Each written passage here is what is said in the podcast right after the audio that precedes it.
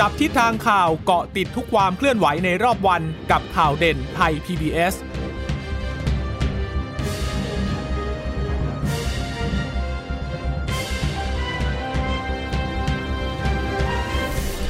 สวัสดีค่ะ ต้อนรับคุณผู้ฟังสู่ข่าวเด่นไทย PBS นะคะ เราพบกันเป็นประจำทุกวันจันทร์ถึงศุกร์บ่อยๆ แบบนี้ค่ะ อัปเดตข้อมูลข่าวสารที่เกิดขึ้นในรอบวันนะคะ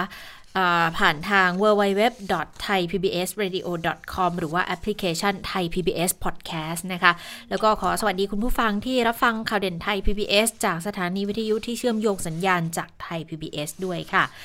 ตั้งแต่ช่วงเช้ามาจนถึงช่วงบ่ายก็ยังไม่พ้นในเรื่องของการชุมนุม แล้วก็ความเคลื่อนไหวที่เกี่ยวข้องกันอยู่นะคะอ๋อวันนี้คุณพึ่งนภาก็ลาอีกหนึ่งวันนะคะ ลาทั้งสัปดาห์นี้เลยก็จะอยู่กับคุณชนชยานันที่มานั่งอัปเดตข้อมูลข่าวสารด้วยกันจนถึงวันพฤหัสบดีว่าเดี๋ยววันศุกร์เราหยุดอีกวันหนึ่งนะคะ สวัสดีคุณชนชยานันด้วยค่ะ สวัสดีค่ะ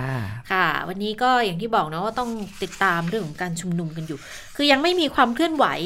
ว่าในพื้นที่กรุงเทพมหานครเนี่ยจะมีการนัดหมายหรือไม่นะคะ คุ้นๆเหมือนไม่แน่ใจเหมือนว่าอาจจะหยุดวันนี้วันพรุ่งนี้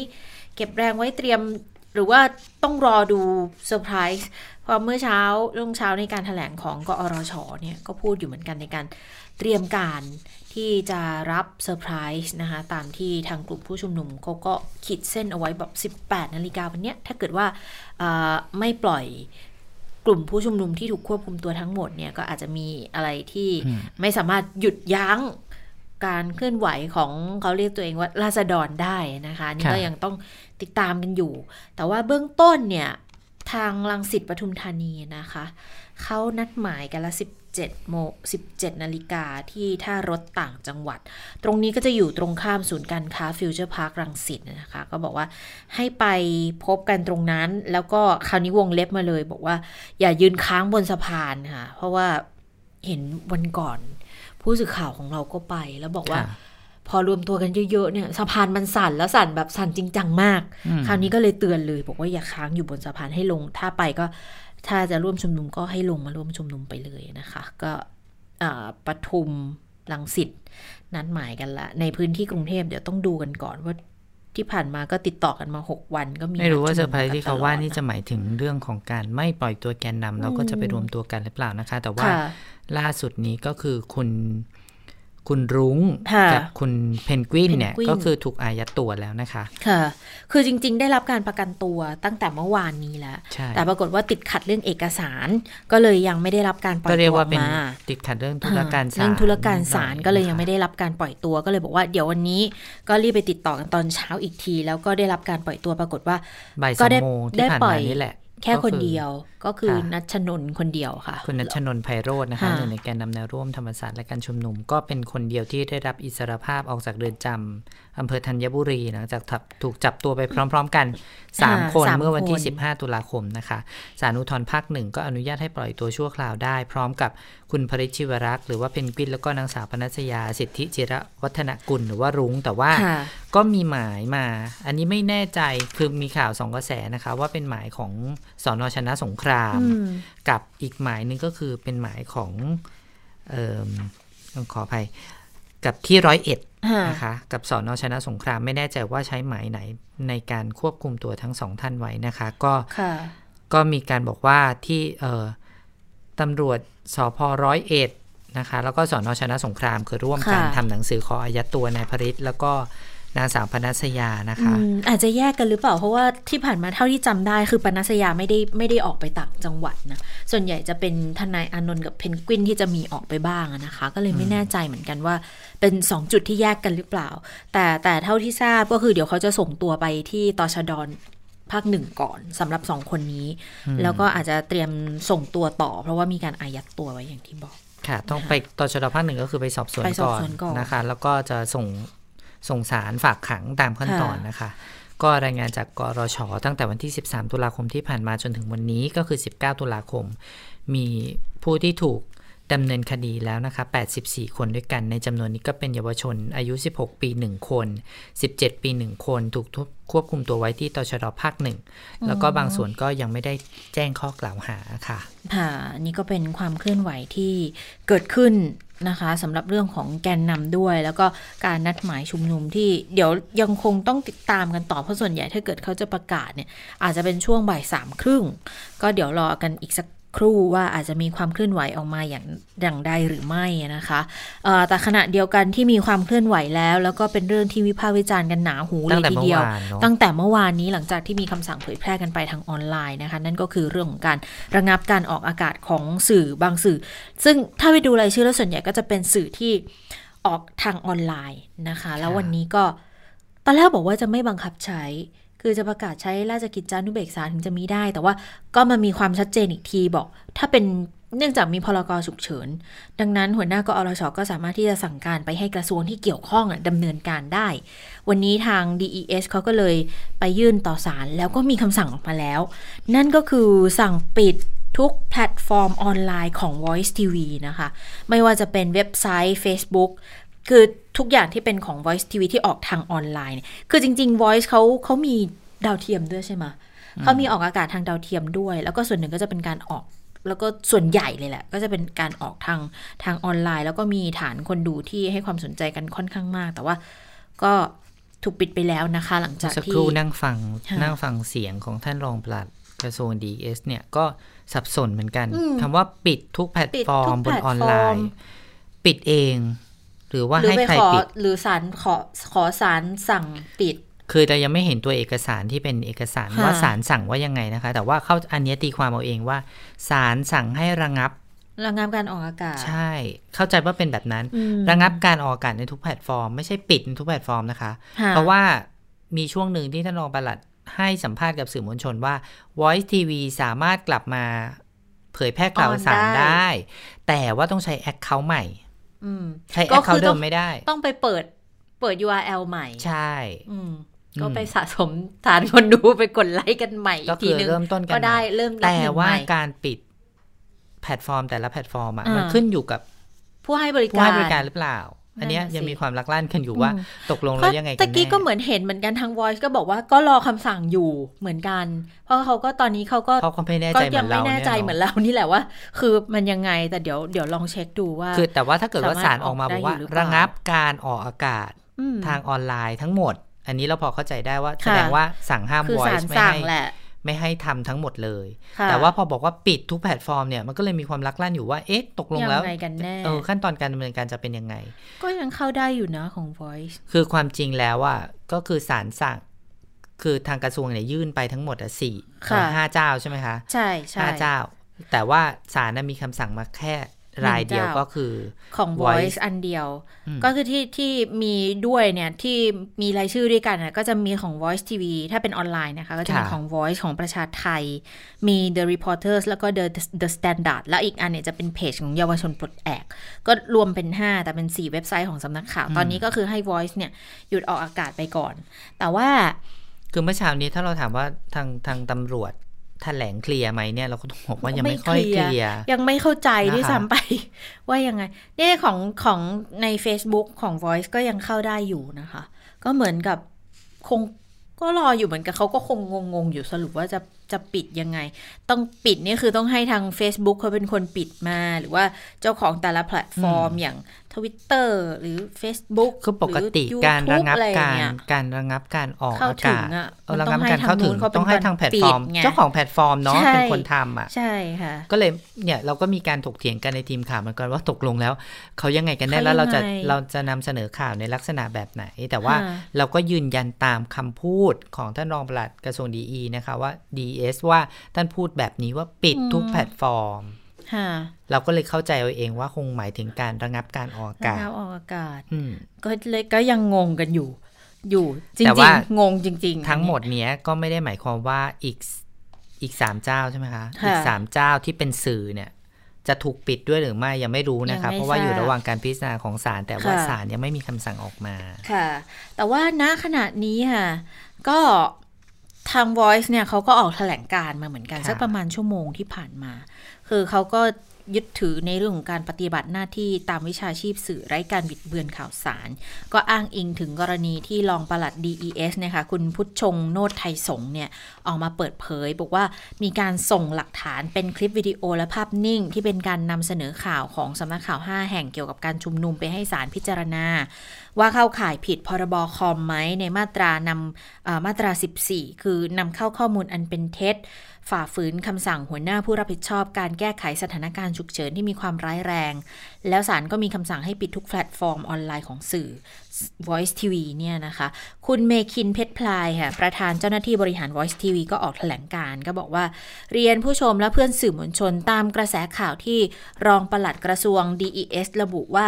วันนี้ศาลมีคำสั่งให้ปิดทุกแพลตฟอร์มในสื่อออนไลน์ ของสำนักข่าว Voice TV นั้น ขณะนี้บริษัท Voice TV จำกัดยังไม่ได้รับเอกสารคำสั่งศาลแต่อย่างใดค่ะ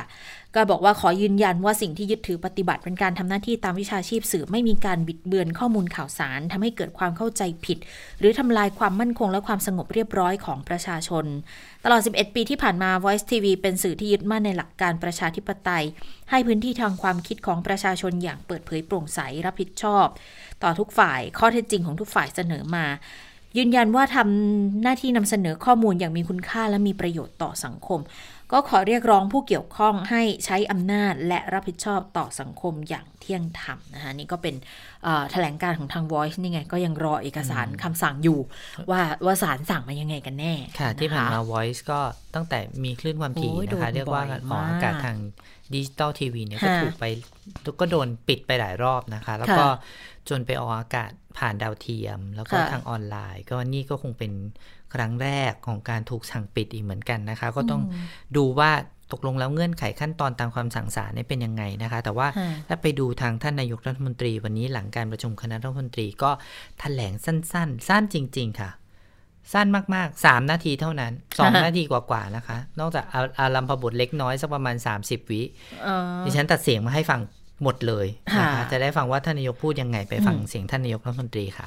ในตัวผมเองนั้นผมมีประเด็นสำคัญเป็นประเด็นที่ผมต้องการพูดกับสื่อมวลชนทุกท่านนะครับ โดยตรงพูดผ่านสื่อมวลชนทุกคนที่อยู่ในทำเนียบรัฐบาลในวันนี้จะส่งผ่านไปยังสื่อออนไลน์ต่างๆนะครับ สื่อทุกประเภท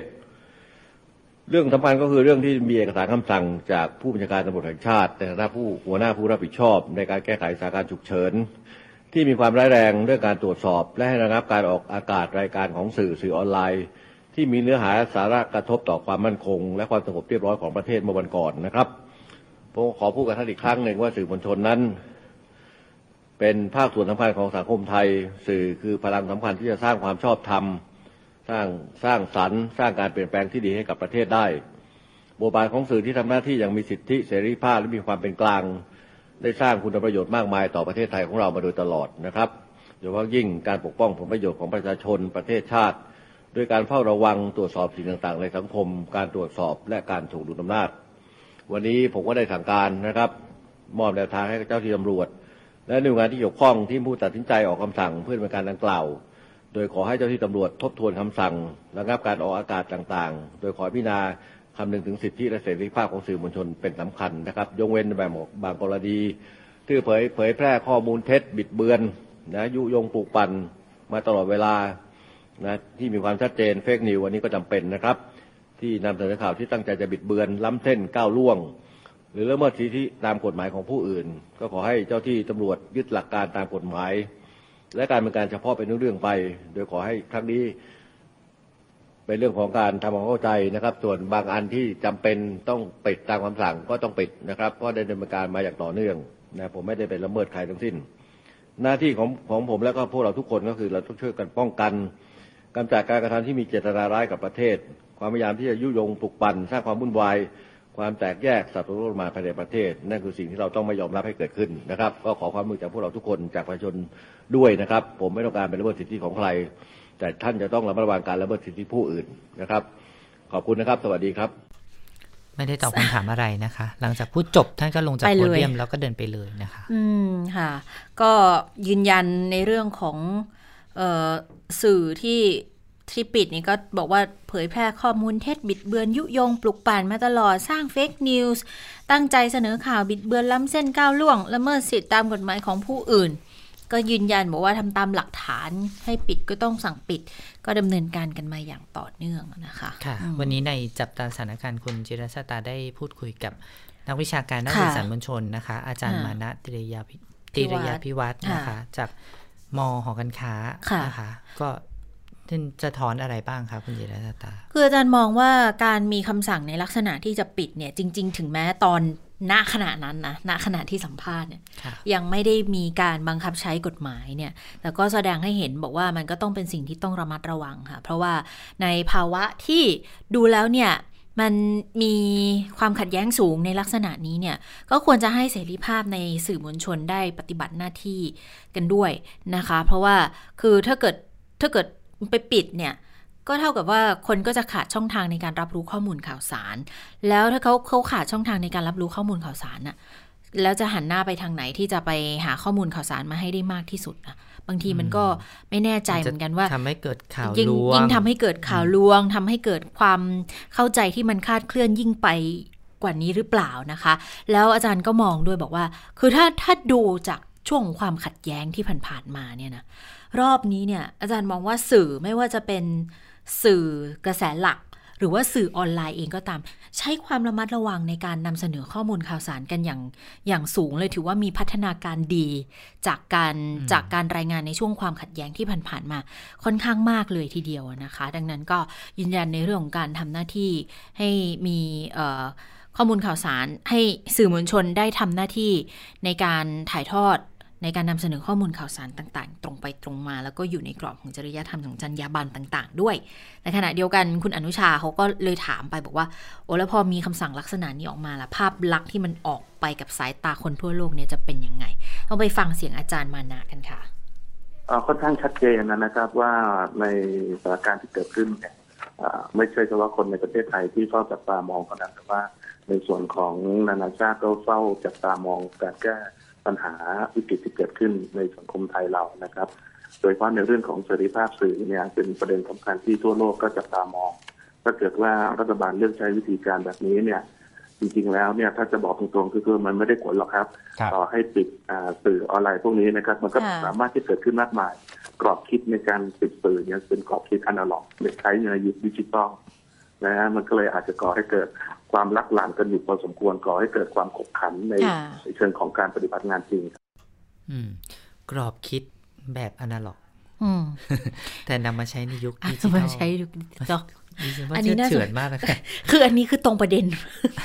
ตรงประเด็นมากนะ เพราะอย่างที่อย่างที่ก็ก็พูดกันอยู่บอกว่า คือจะเจนมากเลยเนาะเออปิดอันเนี้ยปิดอันเนี้ยปิดไม่ได้ ปิดแล้วเขาก็ไปเขาก็เปิดใหม่เปิดช่องทางเปิดแอคเคาท์ใหม่ใช่เขาก็นำเสนอได้อยู่ดีไงนะคะคือแล้วเพจะราะไปว่าไล่ไม่จับกันยังไงเดี๋ยวนี้มันไม่จำเป็นต้องเป็นสถาบันอ่าสื่อแล้วนะคะ มันเปลี่ยนรูปร่างมันเปลี่ยนไปหมดแล้วนะคะ เป็นผู้สื่อข่าวที่ออกไปทำเพจนำเสนอเองอืมอันนี้แล้วก็มีคนให้ความให้ให้ความเชื่อถือแล้วก็ไปติดตามกันเยอะอย่างที่เราก็เห็นกันอยู่อายกตัวอย่างง่ายๆเลยมากกว่าสำนักข่าวสำนักด้วยข่าวซ้ำอีกนะคะง่าย ๆ เนี่ย The Reporter เนี่ยค่ะก็รู้กันอยู่พี่แยมทัปปนีคุณทัปนีคุณทัปปนีเป็นคนเปิดเอง แล้วก็อาจจะมีเพื่อนๆ พี่ๆ น้องๆ ที่รู้จักกันก็ไปช่วยกันทำก็นำเสนอออกมาแล้วแล้วได้รับความสนใจ ได้รับการยอมรับ แล้วก็ได้รับการติดตาม ค่อนข้างเยอะ โดยเฉพาะจากเด็กรุ่นใหม่ที่ส่วนใหญ่เขาก็เปิดดูจากมือถืออมอืมเขาไม่มานั่งรอเปิดทีวีเหมือนคนรุ่นรุ่นเขายึดตัวบุคพ่อรุ่คนลแม่นะเขาแล้ไม่วได้อะยึดสถาบันแล้วนะค่ะมันเปลี่ยนโลกมันเปลี่ยนแล้ว แล้วเขาก็ก็ก็รับสารใน ตามเทสที่เขาต้องการนะคะอืมคือคือตามเขาเรียกว่าอะไรตามมุมมองตามทัศนคติที่เขาต้องการจะจะรับสารจากในแง่มุมเนี้ยคือมันง่ายมันด้วยเอะง่ายด้วย เข้าถึงง่ายเข้าถึงเข้าใจง่ายง่ายอย่างค่ะเงี้ยนะคะย่อยง่ายแล้วเป็นสิ่งที่เขาไม่อยากเป็นรู้ทางการมากไม่เป็นทางการอืมมากคือ คือถ้าเราสมมติเราดูรีพอร์เตอร์เราก็จะเห็นเลยว่าสิ่งที่ทำก็เขาลงไปในม็อบอะ่ะค่ะแล้วก็จะได้เห็นความเคลื่อนไหวกันในม็อบในสิ่งที่พูดสะท้อน ในสิ่งที่ออกมา แต่ว่าขณะเดียวกันทางเพจเขาก็ก็มีรายงานในแง่มุมอื่น ๆ ด้วยนะ เพียงแต่ตอนไลฟ์อะเขาก็จะไลฟ์แบบค้างกันในม็อบก็เป็นสิ่งที่ที่คนต้องการเลือกจะรับแบบเนี้ยเหมาะค่ะกับเทสของเขาอะ่ะอืมเขาต้องการจะเลือกที่จะรับสารแบบเนี้ยเขาก็เลือกได้อยู่แล้ว เพียงแต่ถ้าเขาต้องการอะไรที่มันหลากหลายแม่แง่มุมเพิ่มมากขึ้น ก็อาจจะมาดูในช่องทางของสื่อกระแสหลักอื่นๆซิอืมหรือเลือกที่จะดูหรือว่าคนในอีกรุ่นหนึ่งก็จะค่ะรับสารในอีกอีกด้านอีก อีกแง่มุมหนึ่งในคืออีตอกนนี้สื่อที่เขาอาจจะไม่ใช่เวคุ้ลานในชิการนมาอะให้องค์ความรู้กันว่าอืมเราดูสื่อที่ค่ะน่าเชื่อถือเชื่อได้ในระดับที่ที่วางใจได้เนี่ยค่ะมันก็เป็นอีกเรื่องหนึ่งนะคะ แต่การเปิดรับสื่อของน้องๆเยาวชน หรือคนทั่วไปในปัจจุบันเนี่ยเขาเลือกสื่อที่เขาชอใช่บเขาไม่ได้เลือกสื่อที่ดี เขาไม่อันนี้ต้องยอมรับคือไม่นะครับได้ไม่ได้เลือกที่ดูจะต้องโหจัญญาบันเป๊ะใช่ทุกอย่างแบบนี้ เขาเลือกที่เขาชอบเลือกเพราะฉะที่นั้นเขาชอบ วิธีการที่ที่ดิฉันมองเห็นว่า เราควรให้ความรู้กับคนก็คือ เนี่ยแหละเราต้องรู้ให้เท่าทันน่ะเออ ให้เขารู้เท่าทันอืมว่า ฟังอันเนี้ยแล้วอย่าเชื่อร้อยเปอร์เซ็นต์นะ ไปค่ะฟังหลาย ๆ ที่ประมวลข้อมูลหรือว่ารับข้อมูลจากหลาย ๆ ด้านมา อย่าเชื่อ สื่อใดสื่อหนึ่งเพียงสื่อเดียว เพราะว่าปัจจุบันเราก็เห็นอยู่ว่าอืมแม้แต่สื่อกระแสหลักบางสื่อเนี่ยก็ก็มีความโน้มเอียงสูงมากอาจารย์ก็นะคะพูดใาเหมือนำกันสคืออาจารย์ก็พูดบอกว่าอาจารย์ใช้คำว่าสื่อส่วนใหญ่ค่ะแต่ก็มีอยู่เหมือนกันที่จะนำเสนอในแง่ของเราอารมณ์อืมเอออะไรอย่างเงี้ยซ้ายจัดขวาจัดเราก็เห็นซ้ายจัดนะคะก็มีอยู่อืมคือเราอารมณ์แล้วก็มีการใช้ความคิดความเห็นชี้นำอะไรอย่างเงี้ย ก็มีอยู่ไม่ใช่ว่าจะไม่มีเลยนะคะ วันนี้ทางอืมโซเชียลมีเดียเราก็เห็นมีการนัดหมายกันบ้างปละปลายนะคะค่ะแต่ว่าไม่แน่ใจว่าเป็นกลุ่มหลักหรือเปล่า เพราะว่าทางเพจกลุ่มหลักนี่ยังไม่มีความเคลื่อนไหวนะคะค่ะก็มีที่สงขลาที่เออหลายที่เหมือนกันนะคะ ที่บางแคเดอะมอลล์บางแคอะไรเงี้ยนะคะ แต่ว่าก็ยังไม่ยืนยันว่ามันจะเกิดขึ้นจริงหรือเปล่า เพราะว่าวันนี้ก็เมื่อเช้าก็มีกระแสข่าวเหมือนกันว่าเขาอาจจะพักหรือเปล่า นะคะอืมก็ต้องรอติดตามว่าวันนี้จะมีความเคลื่อนไหวไปที่ไหน เพราะว่ามันก็เกี่ยวข้องกับการเดินทางกลับบ้านของพวกเราด้วยนะคะ ส่วนทางกอรต้องติชดตามก็เขาก็เขาก็จับตาดูเหมือนกันค่ะว่าวันนี้จะมีความเคลื่อนไหวยังไง เพราะว่าเขาก็ต้องจัดกำลังเจ้าหน้าที่เข้าไปดูแลด้วยนะคะ ค่ะ ก็ทางกอรชเนี่ยวันนี้ก็มีการแถลงแถลงรายวันอยู่แล้วแหละอืมซึ่งทางเออรองพบชนนะคะ พลตำรวจตรีปิยะตะวิชัยค่ะ ก็ออกมาเป็นคนแถลง แล้วก็ผู้สื่อข่าวเขาก็มีการสอบถามเรื่องนี้ก็บอกว่าเนี่ยวันนี้เนี่ยเตรียมกำลังไว้12 กองร้อยก็คือ 1,860 นาย พร้อมผู้บังคับบัญชาด้วย ก็บอกว่า ให้มอบหมายพลตำรวจตรีสหรัฐศักดิ์ศิลปชัยรองพบชนเนี่ยเป็นคนบังคับบัญชา จะเน้นการปฏิบัติในลักษณะของชุดเคลื่อนที่เร็วค่ะ ถ้าเกิดมีการชุมนุมเกิดขึ้นก็จะเข้าไปดูแลความสงบเรียบร้อยในพื้นที่ที่มีการชุมนุม เป้าหมายก็ป้องกันมือที่ 3ก่อความไม่สงบเรียบร้อยด้วย ดังนั้นที่บอกว่าผู้ชุมนุมเขาขีดเส้นตายมาเมื่อวานนะให้ปล่อยเพื่อน ให้ยกเลิกพรกฉุกเฉินในเวลา 18นาฬิกาเนี่ยก็ยืนยันบอกว่าไม่มีการยกเลิกค่ะหลังจากนี้ก็จะประเมินสถานการณ์อีกครั้งหนึ่ง แต่ว่ากรณีที่ผู้ชุมนุมประกาศเซอร์ไพรส์เนี่ย คือทางตำรวจเขาเขาประเมินเขาเชื่อว่าน่าจะเป็นลักษณะของดาวกระจายอะค่ะอืมก็คือแยกย้ายชุมนุมตามจุดต่างๆ เจ้าหน้าที่ก็เตรียมความพร้อมจัดชุดเคลื่อนที่เร็วเอาไว้อยู่แล้วด้วยนะคะอันนี่ก็เป็นก็เรียกการว่าเฝ้าม็อระบวังเร็วตำรวจก็อ่าบอกว่าตำรวจก็ก็เร็วก็เหมีอนกันชุดเคลื่อนที่เร็วเหมือนกันแต่โอ้แต่เคลื่อนที่เร็วพันกว่านายเลยนะค่ะ12กองร้อยก็จะดูแลกันในลักษณะไหนเดี๋ยวก็ต้องดู เพราะว่าตอนนี้ยังไม่มีประกาศออกมานะว่าจะเป็นยังไงอืมนะคะดูทางฝั่ง ผู้เรียกร้องมากวันนี้นอกเหนืออืมไปจากกลุ่มผู้ชุมนุม แล้วก็มีกลุ่มคณาจารย์ กลุ่มศิลปิน กลุ่มนักเขียนนะคะเขารวมตัวกันที่มหาวิทยาลัยธรรมศาสตร์ท่าพระจันทร์นะคะ เรียกตัวเองว่าเครือข่าย นักวิชาการเพื่อสิทธิพลเมือง หรือว่าคอนอสอนะคะนำโดยเอ่อรองศาสตราจารย์อนุสรณ์อุณโน คณะบดีคณะสังคมวิทยาและมนุษยวิทยามหาวิทยาลัยธรรมศาสตร์นะคะมี บุคคลที่มีชื่อเสียงทางวิชาการหลายท่านเลยนะคะ แล้วก็มีอาจารย์มีนักศึกษาก็เดินเท้ากันมาจะเออไม่เยอะเท่าคนที่ลงชื่อนะคะ บอกว่าลงชื่อเนี่ยพันกว่าคนด้วยกัน แต่ว่า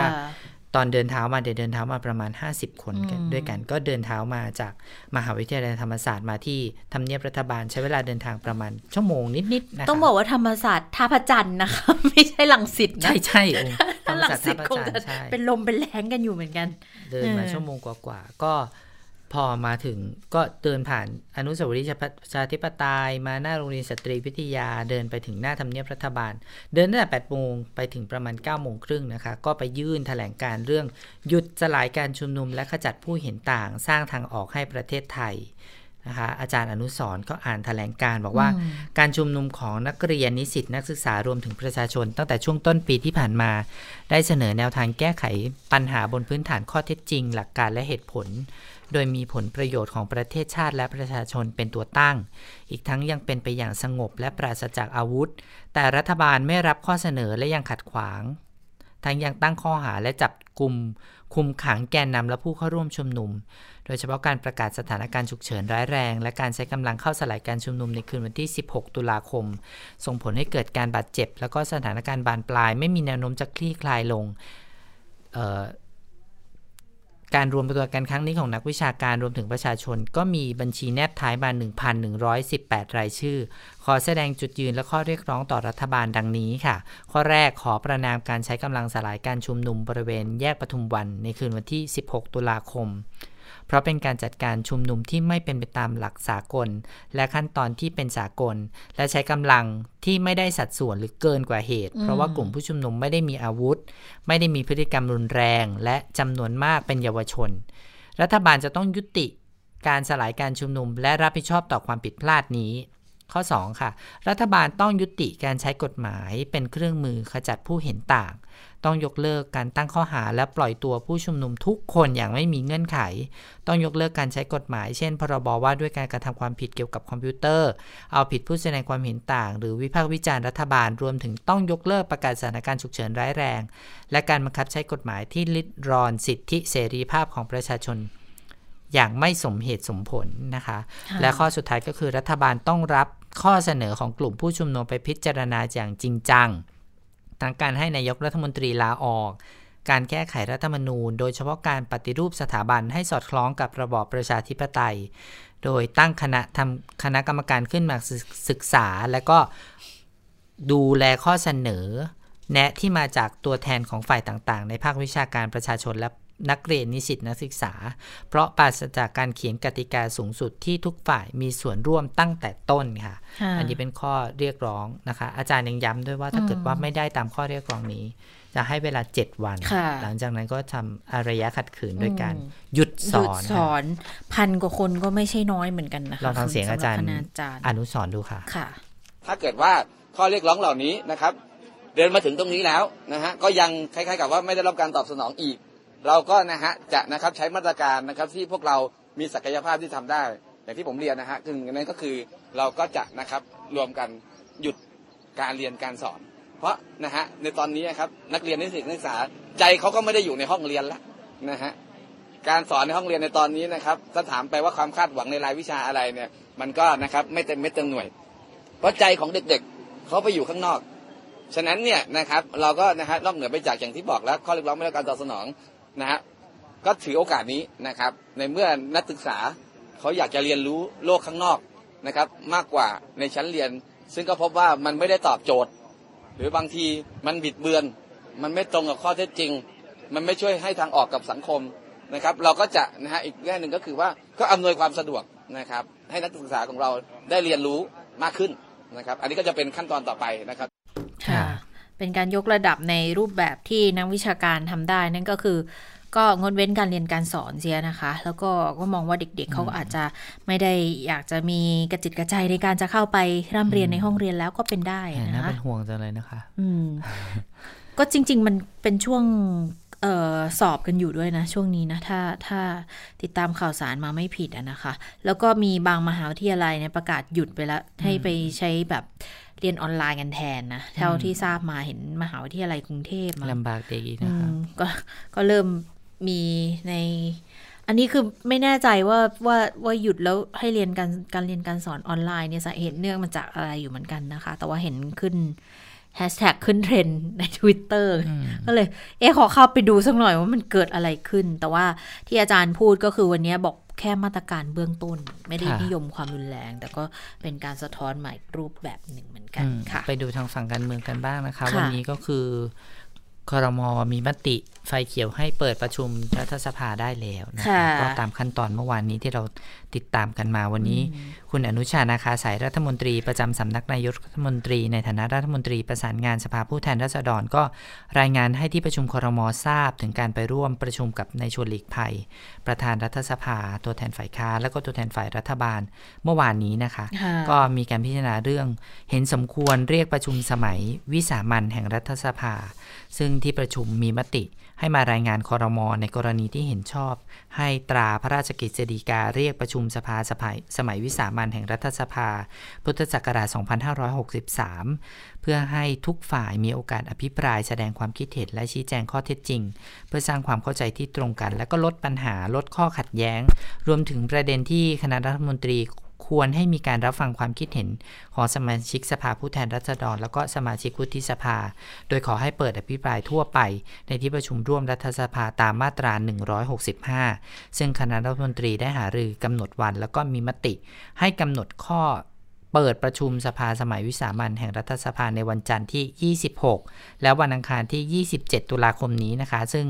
ทั้งนี้ให้เลื่อนการประชุมคณะรัฐมนตรีไปเป็นวันที่ 28 ตุลาคมด้วยค่ะ ค่ะ ก็มีความเห็นมาจากอีกฝั่งหนึ่งเหมือนกันนะคะ อย่างฝั่งแกนนำอันนี้เป็นแกนนำจริง คุณทัศเทพเรืองประประภัยกิจเสรีหรือว่าฟอร์ด แกนนำเยาวชนปลดแอกเนี่ยอันที่นี้เขาที่เป็นคนเคลื่อนไหวเรื่องการแก้ไขรัฐธรรมนูญใช่มาตั้งแต่ต้นนะมาคะตั้งแต่ต้นแล้วก็ยึดมั่นในเรื่องนี้มาตั้งแต่ต้นเนี่ยนะคะ ปรากฏว่ารอบนี้ค่ะออกมาให้สัมภาษณ์กับไทย PBS ด้วยก็บอก ถึงแม้ว่าคอรมอมีมติให้เปิดประชุม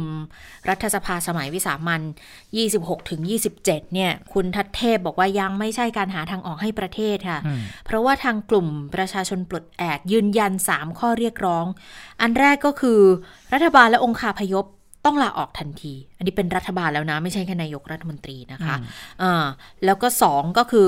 เปิดประชุมวิสามันเร่งด่วนเฉพาะประเด็นการเดินหน้าแก้ไขรัฐธรรมนูญ อันนี้ก็เป็นข้อเรียกร้องเดิม แล้วก็ 3 ก็คือการปฏิรูปสถาบันกัน นี่ก็เป็นสิ่งที่ยืนยันมา แล้วการที่คอรมอมีมติให้เปิด เพื่อแก้ไขปัญหาเนี่ยคุณทัศเทพบอกว่า อันนี้เนี่ยจะทำให้มวลชนตัดสินใจได้ว่าจะรวมตัวกันมากขึ้นหรือเปล่า แต่ส่วนตัวมองว่าการเปิดประชุมแบบนี้ทำให้มวลชนเยอะแน่นอน แล้วก็ไม่ใช่สถานการณ์ที่จะนิ่งนอนใจได้นะคะอันนี้ก็ดิฉันยังยังตีความไม่ออกว่าว่าหมายความว่าอย่างไรเหมือนกัน คือมันมีเงื่อนไขอยู่หลายอย่างเหมือนกันนะคะ การที่นายกรัฐมนตรีหรือว่ารัฐบาลจะยุบคณะออก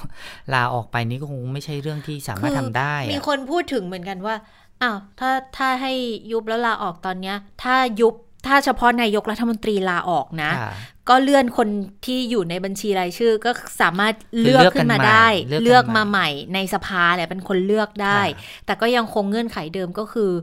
เออสวก็ยังมีสิทธิ์เลือก แต่ทีนี้ถ้ายุบสภาเลือกตั้งใหม่ทั้งหมด รัฐบาลลาออกก็เท่ากับว่าก็ต้องต้องยุบสภาใช่ไหมเพราะยังไงก็ต้องเลือกตั้งใหม่อยู่ดีใช่ไหมเพื่อที่จะหาคนไปเป็นฟอร์มเป็นรัฐบาลใหม่ มันก็ไม่พ้นเรื่องการคืเลือกตั้งใหม่ มันจะอาจจะเข้าเงื่อนไขรัฐบาลรักษาการได้ค่ะ แต่ว่าการอืมถ้ารัฐบาลลาออกนะคะ หมายความว่ารัฐบาลรักษาการอยู่ได้อ่าแต่ว่าปัญหามันก็คือมันว่าก็ไม่ถ้าจบใช่ มันก็ไม่จบ มันก็เข้าคือเงื่อนไขเงื่อนไขเดิไปมเข้าเงื่อนไขข้อหนึ่งข้อเดิมค่ะก็คือว่านายกลาออกเหมือนนากันยกลาออกเหมือนเดิมนะคะสุดค่เพราะว่ารัฐบาลจะต้องรักษาการจนกว่าจะมีรัฐบาลชุดอ่าใหม่อยู่ดีนะคะแล้วทีนี้สมมุติถ้ายุบสภา ถ้ายุบสภาก็ก็ยิ่งกลับไปกันไปใหญ่เลยใช้ใช่กฎแล้วหถ้ามายมันเดิดูมเดิมเลยคือเลือกตั้งมาตามกระบวนการเดิมที่ผ่านมาใช่คราวที่แล้วเลย จะมีไอ้บัตรข้อเขย่งกำหนดบัตรอะไรเนี่ยเออตามเดิมเลยเหมือนเดิมใช่ทุกอย่างเลยเขาก็เลยมองว่าไอ้อย่างนี้มันมันแก้ปัญหาหรือเปล่า มันเหมือนก็กับไม่แน่ตอนใจเหนี้มือนนะกันคะว่าวนไปวนมาอเรายู่ออะย่างจับเงี้ยมือกันแล้วก็ดึงมือกันไปคนละข้างเออข้างซ้ายข้างหนึ่งข้างขวาข้างมึง ไม่มีใครยอมผ่อนมือให้ให้ให้มันให้มันแบบหลวมลงเลยอะทุกคนพยายามดึงแขนไปทางฝั่งของตัวเองนะคะ ตอนนี้ก็เหมือนไม่มีใครยอมถอยเลยอะ พยายามจะสู้ในแนวทางของตัวเอง แล้วก็บอกว่าฉันต้องการอะไร แต่ว่าค่ะไม่มีใครยอมพูดจาตกลงกันนะคะว่าจะต้องทำยังไงบ้าง การเปิดประชุมสภาขึ้นมา สมัยวิสามันขึ้นมาเนี่ยก็ดูเหมือนจะเป็นทิศทางที่บางฝ่ายเนี่ยยอมรับค่ะแต่ว่าทางฝั่งไทยพักดีเขาก็ไม่เอาด้วยนะคะเออเขาก็ไม่เห็นก็ด้ไม่วยเห็กับนเรื่องด้วยนี้เหมือนกัน เราก็เลยอมพอเราในฐานะคนที่นั่งดูอยู่ตรงเนี้ยก็อไม่ยากรู้จะจะยังไงเหมือนเนาะกันไม่เห็นไม่เห็นทิศทางว่าเพ ราะเอ๊ะมันควรเพราะจะไปจทาริงงไหนๆถ้าดีเปิดสมัยวิสามันขึ้นมาแบบนี้ แล้วสิ่งที่เขาเรียกร้องกันในในม็อบเนี่ย จะได้นำเข้าไปพูดคุยกันในสภาหรือเปล่า คือจะเปิดให้ให้บุคคลภายนอกขึ้นไปสะท้อนในสภาได้ไหม แล้วในภาวะคือตอนนี้ที่ไม่มีโอกาสในการพูดคุยกันเลยเออการเปิดสภาขึ้นมาก็อาจจะเป็นช่องทางหนึ่งในการพูดคุเปิยดหรือพื้นเปล่าที่ก็คือต้องต้องตั้งกมท แล้วลงไปหาเปิดเวทีพูดคุยอย่างนี้หรือเปล่า แล้วเราก็ไม่รู้ว่าเนี่ยเราไม่แล้วรู้มันเลจะยทัว่านเงื่อนไขท่วงทีตอนเนี้ยไหมเงื่อนไขมคืออะไรเป็นปได้หรือเปล่าแล้วใครจะเป็นคนที่ไปนั่งคุยด้วยจากในฝั่งของผู้ชุมนุมในเมื่อเขาบอกว่าทุกคนเป็นแกนนอนน่ะทุกคนเป็นเป็นแกนนำสามารถสะท้อนปัญหาได้หมด เออ แล้วแล้วแกนนำตอนนี้ก็เอาตอนนี้ปล่อยแล้วเนาะ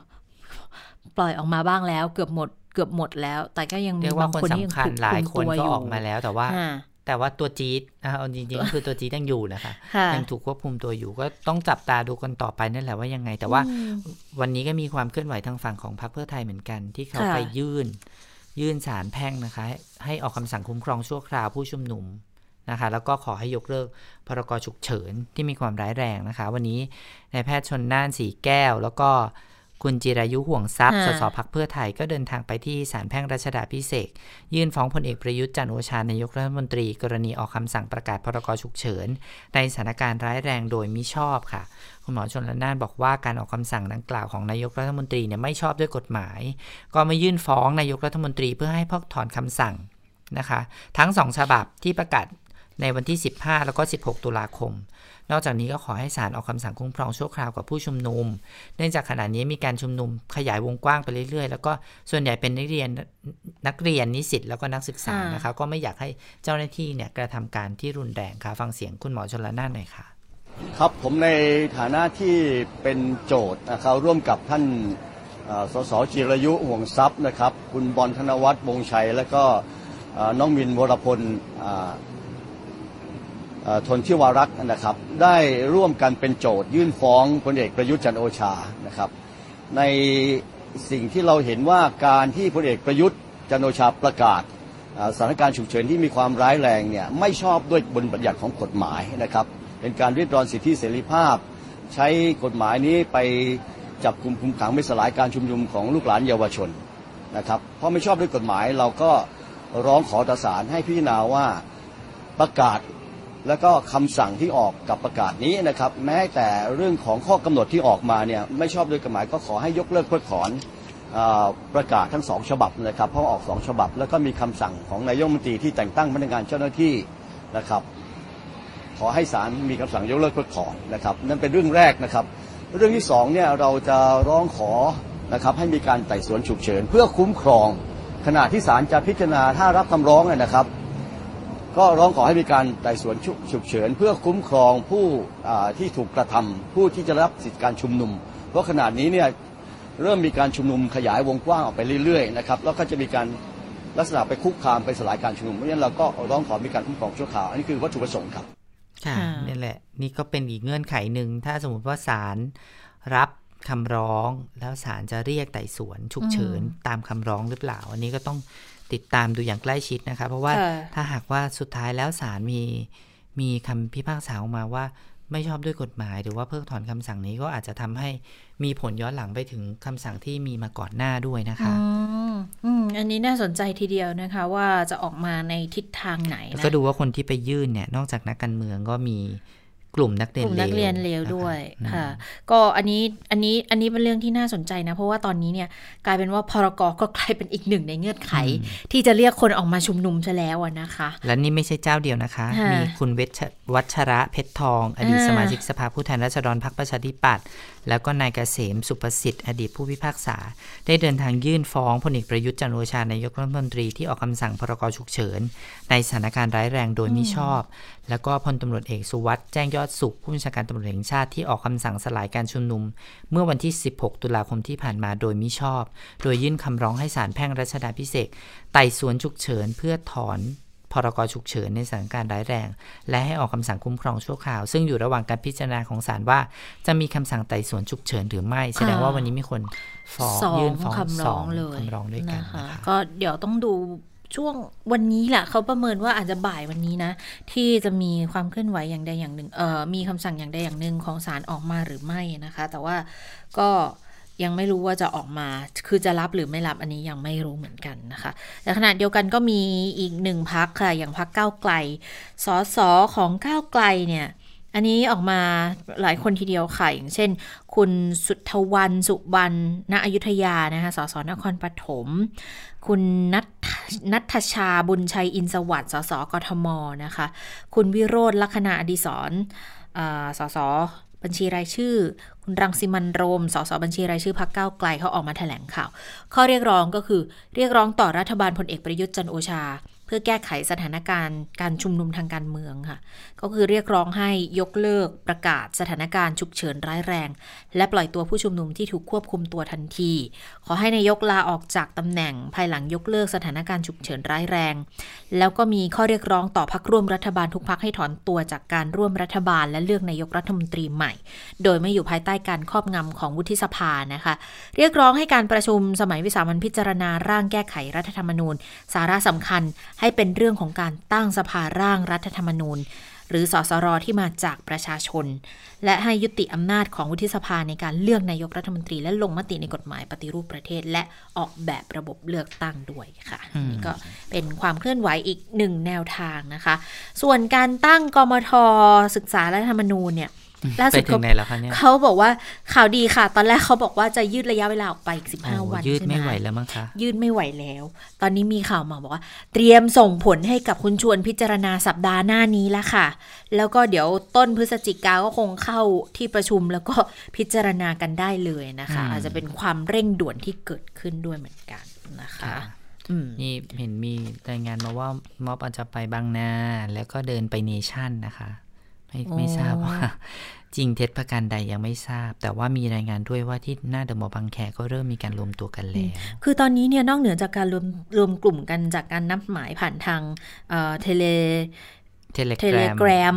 แล้วก็ทางหน้าเว็บเพจแล้วเนี่ย บางทีเราก็จะไปเห็นแบบเว็บนู้นเว็บนี้เป็นการนับหมายกันเป็นบางจุดย่อยๆอะค่ะ ก็จะมีการไปรวมตัวกันจุดย่อยๆแต่ก็กลายเป็นจุดใหญ่ก็กลายเป็นจุดใหญ่ก็มีเหมือนกัน อย่างเมื่อวานเนี่ยที่บอกนัดหมายจริง ๆ ก็จะมีอยู่สามจุดหลักใช่ไหมคะก็คือที่แยกเกษตรแล้วก็หน้าเรือนจำกรุงเทพ แล้วก็อีกจุดหน้ากระทรวง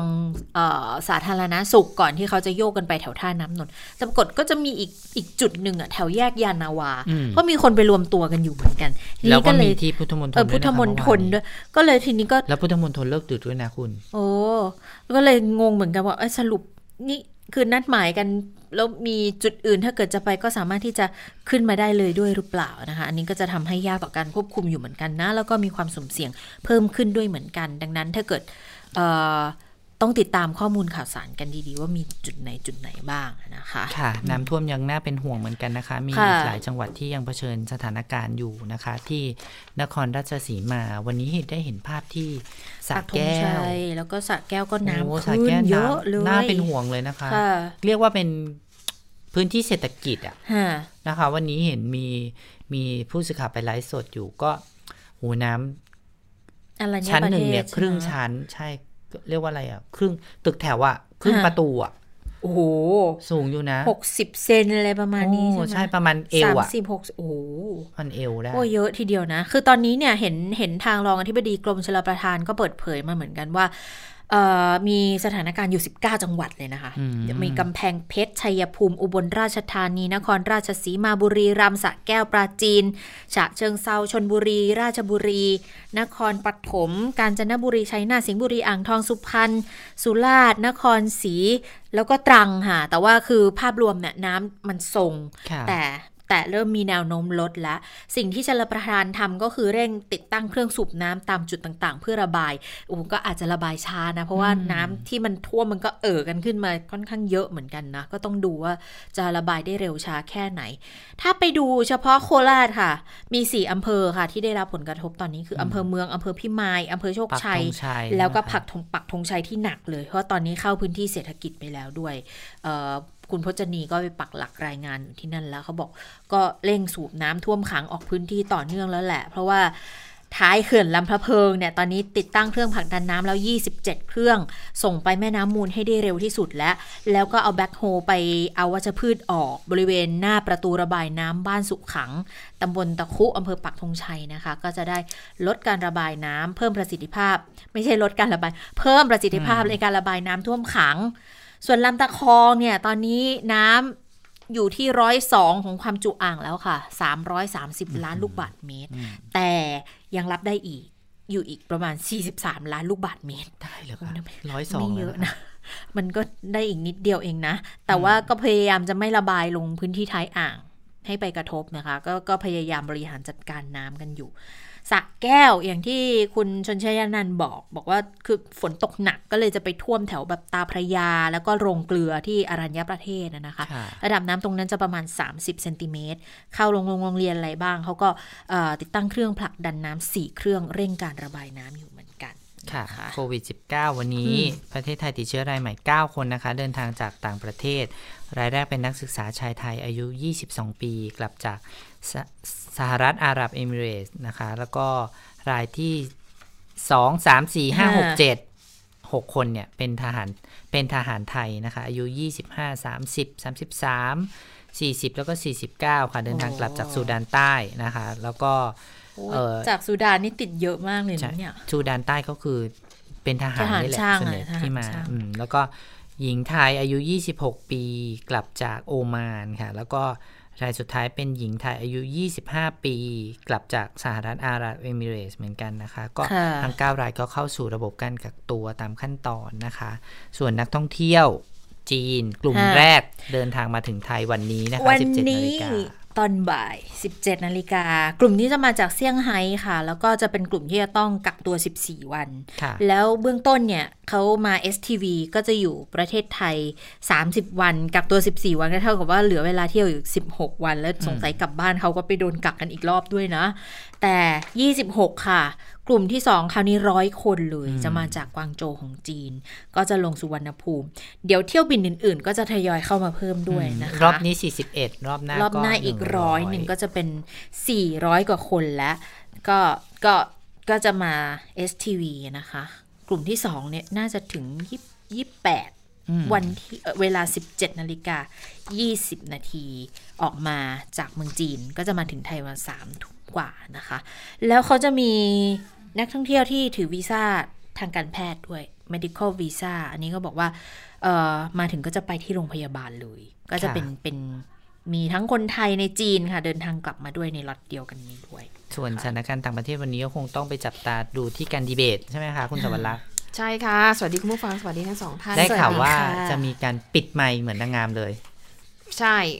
เอ๊ะนางงามเขามีปิดไมค์ด้วยใช่นะนางงามเขาสิปิดนางงามหูปิดไมค์ปิดหูตอบไม่เหรอคำถามเออตอบคำถามเกิน30วิปิดปิดไมไมค์ค์อ๋อส่วนก็ส่วนค่ะไม่อยากให้เพื่อนได้ยินคำถามคำถามเดียวกันเขาก็ปิดหูปิดหูนะคะปิดไมค์อืนะคะ ซึ่งก็ไม่ใช่เรื่องที่เหนือความคาดหมาย เพราะว่าค่ะผลจากการดีเบตรอบแรกก็คือ 29 กันยายนก็เห็นแล้วว่ามันตอนนั้นเราจำได้พิว่าบัติแค่ไหนพูดแทรกกันอยู่ป่ตลวอนดเวลาภัยพิบัตินะคะมันก็เลยแบบเป็น อันนี้ก็ คือเป็นที่มาว่าทำไมจะต้องมีกฎกติกาอะไรเพิ่มเติมนะคะ ก็การดีเบตนะคะครั้งต่อไปจะมีขึ้นวันที่ 22 กันยายนนี้ มันจะตรงกับเช้าวันที่ 23กันยายนตามเวลาขออภัย ขออภัยกันยายนเหรอคะเดือนตุลาคมเอใหะตุลาคม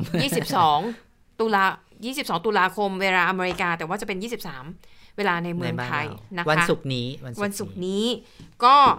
คือเขามีคณะกรรมการที่เรียกว่าดูแลเรื่องการรูปแบบของการจัดดีเบต จัดเวทีอะไรกติกาเนี่ย โดยเฉพาะเขามีคนเป็นคือเป็นทนกลางนะคะ ทีนี้ก็เลยประกาศออกมาว่า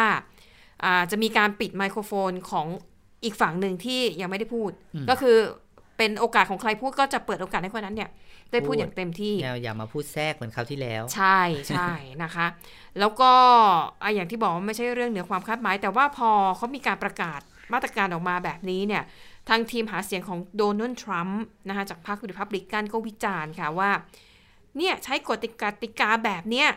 จงใจนะทำให้ไบเดนเนี่ยจากพรรคเดโมแครตเนี่ยได้เปรียบนะคะ ได้เปรียบยังไงก็ที่เขายัง คือถ้ามองมันก็ยุติธรรมดีถูกไหมใช่ก็คือถึงโอกาสใครพูดก็คนนั้นพูดไง อ่า ถูกต้องนะคะแต่ว่าฝั่งทรัมป์เนี่ยบอกว่าเนี่ยลำเอียงอ้าวเหรอเข้าข้างไบเดน ก็ไม่แน่ใจว่าเอาตรรกะอะไรมานะคะ แล้วก็ยังบอกอีกด้วยว่า คณะกรรมการผู้จัดงานเนี่ยเข้าข้างไบเดนนะคะ โดยการไม่เลือกเอาประเด็นการดีเบตเรื่อง นโยบายการต่างประเทศ คือไม่นำเอาหัวข้อเนี้ยมาเป็นหนึ่งในประเด็นการโต้วาที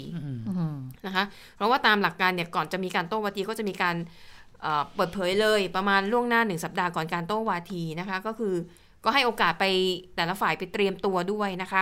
นโยบายเอ่อ ประเด็นที่จะมีการโต้วาทีกันในครั้งนี้ วันศุกร์นี้ตามเวลาในไทย ก็คือเรื่องของครอบครัวอเมริกัน เชื้อชาติในสหรัฐอเมริกา เรื่องการเปลี่ยนแปลงสภาพภูมิอากาศโลก เรื่องความมั่นคงแห่งชาติแล้วก็เรื่องของภาวะผู้นำนะคะอันนี้ก็เป็นอีกรอบหนึ่งก็ต้องรอดู เพราะว่าจริงการดีเบตรอบ 2 ก็คือวันที่ 15 ตุลาคมที่ผ่านมาถูกยกเลิกไป เพราะว่าทรัมป์ติดโควิด -19 นะคะแล้วก็ยังอยู่ในช่วงเวลาที่ยังสามารถแพร่เชื้อได้นะคะก็เลยข้ามมา เป็นครั้งครั้งที่3นะคะก็เป็น1แล้วก็3เลยอืมนะคะอะอีกเรื่องหนึ่งอะไปดูเรื่องของโควิดก่อนดีกว่านะคะในยุโรปตอนนี้หลายประเทศหนักมากทีเดียว หลายประเทศใช้มาตรการขั้นเด็ดขาดนะคะรวมถึงการเคอร์ฟิวด้วยนะคะหนึ่งในนั้นคือประเทศเบลเยียมค่ะอืมเอ่อรัฐมนตรีสาธารณสุขของเบลเยียมบอกว่าการระบาดของเบลเยียมตอนนี้ใกล้วิกฤตหนัก เพราะว่าตัวเลขผู้ติดเชื้อนั้นพุ่งไม่หยุด แล้วก็บอกด้วยนะคะว่าอีกไม่ช้าเนี่ยการระบาดมันอาจจะกลายเป็นเหมือนกับคลื่นสึนามิที่ไม่อาจควบคุมได้ จุดที่น่าน่ากังวลที่สุดก็คือในกรุงบรัสเซลส์เมืองหลวง แล้วก็พื้นที่ทางตอนใต้ ถือว่าเป็นจุดอันตรายที่สุดในทวีปยุโรปตอนนี้เลยนะ ก็บอกว่าถ้าเปรียบเทียบจำนวนผู้ติดเชื้อรายใหม่กับจำนวนประชากรเนี่ยเท่ากับว่าประชากร 1 0 0 0 0 0 คน เบลเยียมมีผู้ติดเชื้อรายใหม่มากกว่า 700 คน ถือว่าสูงสุดเป็นอันดับ 2 ในยุโรป รองจากสาธารณรัฐเช็กค่ะนะคะก็เลยทำให้ทางการเบลเยียมนะต้องกลับมาใช้มาตรการเข้มงวด ก็เหมือนกับหลายประเทศในยุโรป อย่างอิตาลีเนี่ยแคว้นลอมบาร์ดีเขาประกาศเคอร์ฟิวเลยนะคะ ร้านอาหาร บาร์ทั่วประเทศ คือบางประเทศก็สั่งปิดเลย บางประเทศก็แบบซื้อกลับบ้านได้อย่างเดียวตอนนี้ก็น่าเป็นห่วงมากๆใช่เพราะว่ามันจะใกล้ฤดูหนาวแล้วค่ะเขากลัวว่าสถานการณ์มันจะแบบ หนักหน่วงมากกว่าเดิม อีกข่าวหนึ่งข่าวนี้น่าสะพรึงแล้วก็จริงๆน่ากลัวมากนะคะเอ่อเป็นเรื่องของคดีฆาตกรรมในฝรั่งเศส คุณครูชาวฝรั่งเศสวัย 47 ปี อาจารย์คนนี้เป็นผู้ชายนะคะเออสอนเรื่องภูมิศาสตร์แล้วก็ประวัติศาสตร์ ปรากฏว่าอาจารย์คนนี้ค่ะ อยู่ในกรุงปารีสของฝรั่งเศส ถูกฆ่าแล้วตัดคออืมอืม นะคะแล้วคนที่ลงมือเนี่ย เป็นเด็กวัยรุ่นอายุแค่18ปีเท่านั้นเองก็เป็นนักเรียนคุณพระอ่าเป็นนักเรียนของอาจารย์ท่านนี้หรอเขาไม่คะไม่ใช่ ไม่ใช่นักเรียนด้วยอ๋อเอ่อเอ่อเรียกว่าอะไรฆาตกรที่ลงมือเนี่ย จริงๆเนี่ยเขาอยู่อีกเมืองนึงนะเขาอยู่ในแคว้นนอร์มังดีเลยนะค่ะห่างจากปารีสเนี่ยประมาณ 100 กิโลเมตร สาเหตุที่ครูท่านนี้ถูกฆาตกรรม เพราะว่าในชั้นเรียนเมื่อวันศุกร์ที่ผ่านมา จำภาพล้อเลียนศาสดามูฮัมหมัดได้ไหมคะ ที่เคยเป็นคดีความใหญ่โตของชาลีแอบโดเมื่อปีอืม2558 ค่ะอืมเป็นภาพการ์ตูนอ่าใช่ไหมเป็นภาพการ์ตูนล้อเลียนศาสดา แล้วก็บอกว่าอาจารย์ท่านเนี้ยนำภาพนั้นน่ะมาโชว์ในชั้นเรียนอืมแล้วเป้าหมายเนี่ยคืออยากจะให้นักเรียนเนี่ย เป็นแสวิดชางคความล้ายๆกับเห็นนี้อะค่ะเสรีภาพในการแสดงความคิดเห็นในการอ๋อถกเถียงอ๋ออ๋อตามสไตล์ชาวตะวันตกอะเนาะค่ะแต่อาจารย์ก็บอกว่าอ่าถ้านักศึกนักเรียนคนไหนที่เป็นมุสลิมแล้วรู้สึกไม่สบายใจ ที่จะต้องมาเข้าคลาสแล้วก็วิจอ๋อเรื่องเนี้ยก็สามารถออกไปนอกห้องได้นะอ๋อคือก็ไม่ได้ไม่ได้ก็คืออธิบายให้เข้าใจนะคะ ก็ปรากฏว่าในชั้นเรียนมีเด็กนักเรียนเป็นมุสลิม แล้วก็คงจะไปบอกพ่อแม่ ก็ไปคบงอกจะเล่าให้พ่อแม่ฟัง ใช่นะคะ ก็เลยกลายเป็นเรื่องเป็นราวใหญ่โตนะคะ เพราะว่าทั้งผู้ปกครองทั้งผู้นำศาสนาอืมอิสลามที่อยู่ในชุมชนนั้นเนี่ย ไม่พอไหวใจนะมากเรื่องนี้เป็นเรื่องอ่อนไหวมาก ใช่นะคะแล้วเขาก็ไปตั้งกลุ่มใน Facebook รณรงค์ให้ต่อต้านครูคนนี้ค่ะให้ไล่ออกให้ทางโรงเรียนจัดการอะไรอย่างเงี้ย แต่ว่าทางโรงเรียนก็มองว่านี่มันเป็นหนึ่งในวิชาสอนเรื่องของเสรีภาพ ในการแสดงคกาวารมแสดงความเห็นและที่สำคัญอาจารย์คนนี้ไม่ได้เพิ่งทำอย่างนี้ คือปีสองปีก่อนก็ทำแบบนี้เหมือนกันในชั้นเรียนค่ะก็คือเป้าหมายเพื่อสอนให้นักเรียนเนี่ยเข้าใจถึงอืมเสรีภาพในการแสดงความคิดเห็นแต่ครั้งนี้เนี่ย พอสถานการณ์มันลุกลามบานปลายนะคะเอ่อหลังจากนั้นไม่กี่วันก็มีฆาตกรเนี่ยแหละนะคะ เพราะว่าจับตัวได้แล้ว เป็นเด็กอายุ 18 ปี คือเดินทางข้ามมาจากอีกเมืองเลยนะ คือตั้งใจที่จะมา มาใช่ฆาตกรรมเลย ใช่ แล้วก็เด็กคนเนี้ยก็ไปที่โรงเรียน คือเขาให้อายุ 18ไง พอเดินเข้าไปมันก็ดูกลมกลืนกับเด็กนักเรียน แล้วก็ไปถามเด็กคนอื่นๆเนี่ยไม่ที่ไม่ได้รู้เรื่องนะถามว่า อาจารย์อยู่ไหน คุณซามูเอลพาร์ตี้เนี่ย คนไหนค่ะชี้เป้าให้หน่อยแล้วคือเด็กนักเรียนก็ไม่รู้เรื่องไง เด็กก็ชี้ว่า อ๋อ นี่ไงครูคนนี้ไงอ๋อแล้วก็สะกดรอยตามเอ่อสะกดรอยตามครูค่ะจากโรงเรียนไปที่บ้าน แล้วก็แล้วก็ไปไปลงมือทำร้ายฆาตกรรมคุณครูอืมใช่นะคะ ล่าสุดนะคะเอ่อผู้ก่อเหตุเนี่ยถูกจับตัวได้แล้ว แต่ว่าตำรวจเนี่ยได้ขยายผล บุกค้นบ้าน แล้วก็สถานที่ต้องสงสัยของเอ่อผู้ต้องทั้งมีทั้งแบบสุเหร่ามีทั้งครอบครัวของชาวมุสลิมที่คาดว่าน่าจะเกี่ยวข้องกับเหตุการณ์อ่าครั้งนี้ครับล่าสุดจับกลุ่มผู้ที่เกี่ยวข้องได้หมด 18 คน คือแสดงว่าไม่ได้ลงมือคนเดียว ไม่เขาว่ามันมีหลายอย่างวเพแผราะว่านกันมาเลยเหรอาจจะไม่วางแผนอาจแต่อาจจะเป็นกลุ่มอย่างที่บอกพอไปตั้งเพจใน Facebook อ๋อเหมือนกับเป็นเหมือนการเป็นผู้สมรู้ร่วมคิดสอะไรร้าปงระมาณนึงความเนี่ยหรอเกลียดชังเออเออชี้เป้าเออแล้วก็คล้ายๆยุก็อาจยจะงแสดงความเห็นแหละว่าอืมเนี่ยถ้าตายได้ก็ดีนะนู่นนี่นั่นน่าจะอะไรใลักษณทำนองแบบนั้นผู้ยุยงนะคะส่งเสริม และในจำนวนนี้มีเด็กนักเรียนในโรงเรียนนั้น4คนรวมอยู่ด้วย แต่4คนเนี้ยถูกจับในข้อหาที่ว่า เป็นคนชี้เป้าโดยเหมือนกับเด็กได้เงินน่ะเหมือนเด็กถูกจ้างว่าให้ชี้เป้าแล้วก็แบบคล้ายๆเป็นออเออไปดูซิว่าครูอะเคลื่อนไหวอะไรยังไงอ๋อคือเอาเอาข้อมูสอลดมาแนมอะไรเงี้ยเหรอค่ะ แล้วก็มีทั้งปู่ของนักเรียนในในชั้นเรียนนั้นมีพ่อแม่อ่าแล้วก็มีคล้ายๆผู้นำทางศาสนาค่ะอิหม่ามหรือเปล่าดิฉันไม่แน่ใจก็อยู่ในขายของกลุ่ม15 ผู้ต้องสงสัยที่อืมเกี่ยวข้องกับเหตุการณ์ในครั้งนี้ด้วยค่ะจริงๆ มันเป็นคดีที่ฟังแล้วน่ากลัวมากนะ แต่เรื่องนี้มันอืมอ่อนไหวมากนะคะ ก็ต้องค่ะมีความใช้ความระมัดระวังแม้แต่ใช่ขนาดเรื่องการเมืองเนี่ยค่ะเถียงกันแทบเป็นแทบตายเลยหน้าดำหน้าใช่แดงเลยนะคะ และนี่เรื่องศาสนา เพราะว่าใช่ศาสนานี่เป็นความอ่อนไหวอืมถึงขนาดเกิดสงครามก็เกิดมาแล้วนะคะอะเพราะว่าภาพล้อเลียนศาสดามูฮัมหมัดเนี่ยก็คือคนที่ออกมาเผยแพร่ครั้งแรกเนี่ยก็คือ นิตยสารชาลีเอฟโดอ่าฮะอืมนะคะปีก็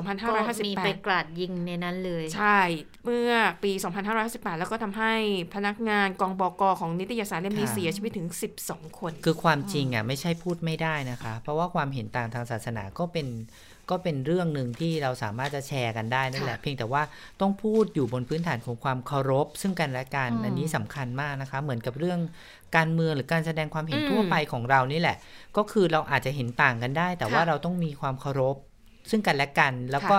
คิดเสมอว่าเราจะต้องไม่ละเมิดสิทธิขั้นพื้นฐานของคนอื่นนะคะอืมคนที่คิดเห็นต่างจากเราเนี่ย ต้องไม่ถูกกระทำด้วยถ้อยคำด้วยด้วย ความรุนแรงทางร่างกาย หรือว่าความรุนแรงทางจิตใจต่างๆนานาใช่แล้วก็ค่ะฝากทุกท่านเอาไว้ด้วยนะคะ ค่ะ และทั้งหมดก็คือข่าวเด่นไทย PBS วันนี้ค่ะ เราทั้ง 3 คนลาไปก่อน สวัสดีค่ะ สวัสดีค่ะ